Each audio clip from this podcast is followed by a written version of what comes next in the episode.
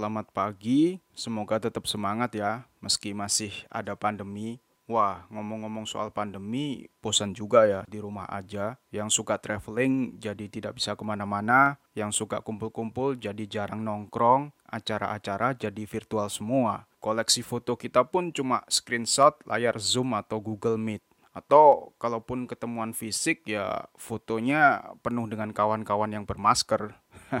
Kondisi semacam ini mau tak mau bikin kita bernostalgia ke masa sebelum corona betapa bebasnya kita, betapa nyamannya masa-masa itu. Nah, itu dia yang mau kita bicarakan sekarang. Nostalgia, terutama dalam hubungannya dengan marketing. Assalamualaikum, aku seorang penulis multimedia, multi platform. Di sini aku mau berbagi hal-hal ringan seputar profesiku. Namaku Brain Tito. Siapa sih yang tidak pernah bernostalgia?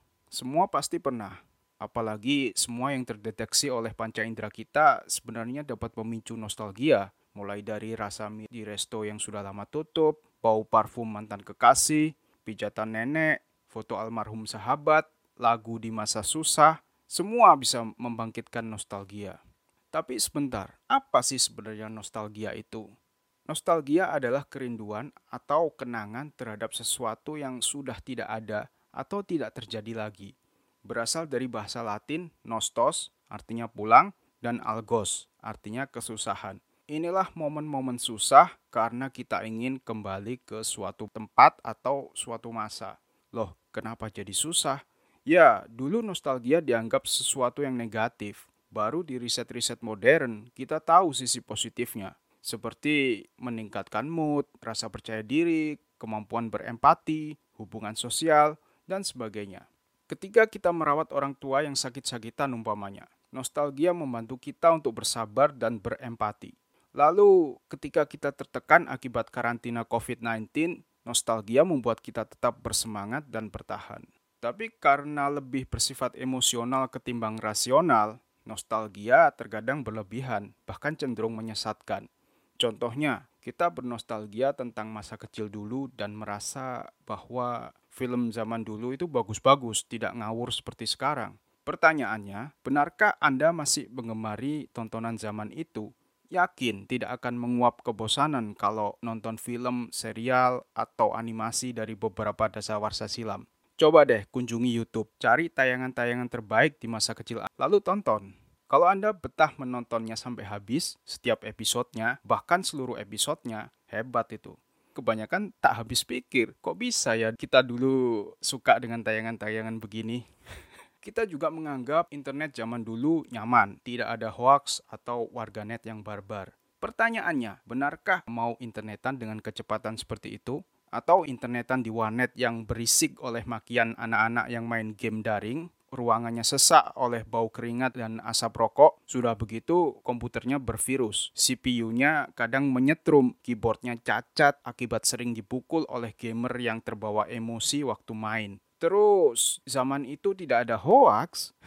Google aja belum menertibkan blok-blok spam waktu itu. Hoax itu banyak sejak dulu, hanya belum banyak yang mempersoalkan saat itu. Ada lagi anggapan kehidupan berbangsa dan bernegara jauh lebih baik saat itu apanya yang lebih baik, birokrasi berbelit-belit, pungli terang-terangan, calo di mana-mana, transportasi publik semrawut, ada pengemis, pengasong, pengamen, preman, bebas berkeliaran.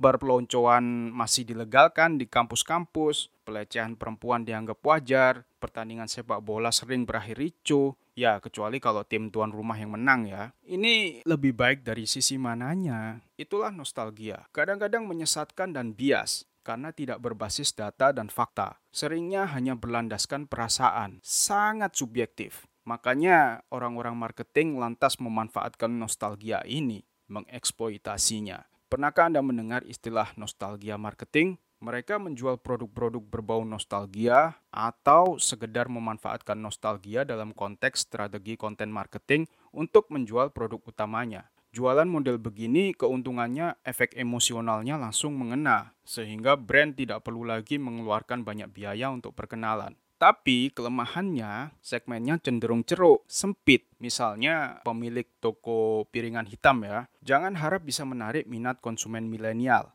Yang terpancing dengan strategi nostalgia marketing dari toko piringan hitam kemungkinan besar hanya orang-orang tua atau generasi X atau bahkan generasi baby boomers. Paham ya? Bagaimana sih contoh konkret penerapan nostalgia marketing ini? Ya, semacam kanal-kanal YouTube, fanpage Facebook, acara-acara televisi, radio, dan berbagai platform lain yang mengulik-ulik nostalgia dengan konsep Indonesia Tempo dulu lah, tembang kenangan lah, anak 80-an lah, atau mungkin Anda masih ingat Coca-Cola yang memasarkan kembali merek Surge lain yang membangkitkan kembali kenangan akan film Ada Apa Dengan Cinta. Nintendo yang meluncurkan produk Nintendo SNES. Falcon Pictures yang memproduksi kembali film Warkop DKI dan Benyamin, dan sebagainya. Bagaimanapun, tidak ada jaminan sukses dalam strategi nostalgia marketing. Karena ada banyak faktor yang berpengaruh, dan pada akhirnya tetap kualitas produklah yang berbicara paling lantang.